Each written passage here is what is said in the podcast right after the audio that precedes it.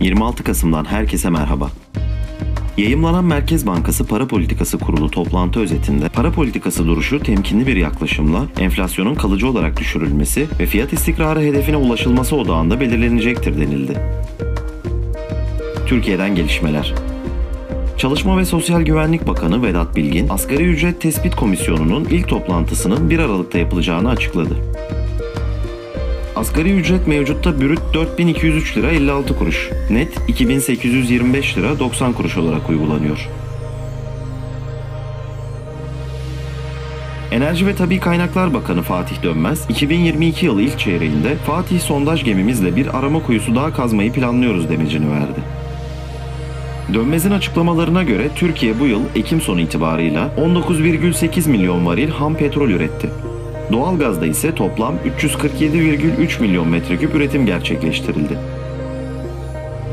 CHP'li komisyon üyelerinin elektrik, doğalgaz ve su tüketiminde KDV oranı %1 olarak uygulansın, bu oran her yıl Ekim ve Mart aylarında sıfır olarak uygulansın teklifi AK Partili vekillerin oylarıyla reddedildi.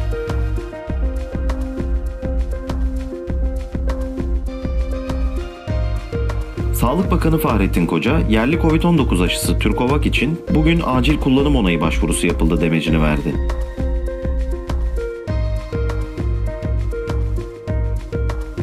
Türkiye ve Birleşik Arap Emirlikleri petrokimya, teknoloji, ulaşım, altyapı, sağlık, finansal hizmetler, gıda ve tarım alanlarını kapsayan 10 milyar dolar değerinde önemli bir yatırım anlaşmasını onayladı. Dünyadan gelişmeler. Rusya Sibirya'da bulunan Kemerovo bölgesinde bir kömür madeninde çıkan yangında en az 11 madenci hayatını kaybetti. Vali Sergey Tisivilev'in açıklamasına göre Litvaznaya madeninde yangının çıktığı anda içeride 285 madenci bulunuyordu. Acil durum servisleri şu ana kadar 237 madencinin çıkarıldığını, 43'ünün yaralı olduğunu belirtti.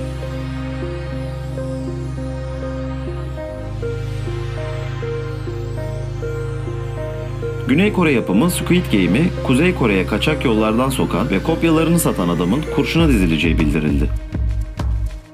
ABD hükümetinin finanse ettiği haber ajansı Radio Free Asya'nın ülkedeki kaynaklarına dayandırdığı habere göre USB bellekte dizinin kopyalarını satan adamın yanı sıra 7 öğrenci ve bilinmeyen sayıda öğretmen müebbet hapis ve 5 yıl ağır iş olmak üzere çeşitli cezalara çarptırıldı.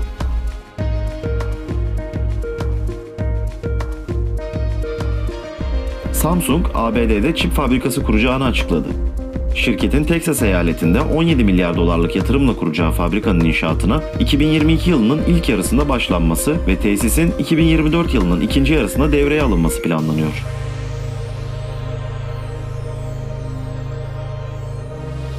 Haliç Kongre Merkezi'nde düzenlenen Interpol 89. Genel Kurul toplantısının 3. gününde yeni genel başkan ve icra kurulu üyelerinin seçimine başlandı. Yapılan oylama sonucu Birleşik Arap Emirlikleri'nden Ahmet Nasser El Raisi, Interpol'ün yeni başkanı seçildi. Interpol'ün resmi Twitter adresinden yapılan açıklamada El Raisi'nin 4 yıl boyunca başkanlık görevini sürdüreceği kaydedildi. Novus'ta gelişmeleri dinlediniz. Bizlere morning.novus.press adresi üzerinden ulaşabilirsiniz. Hoşçakalın.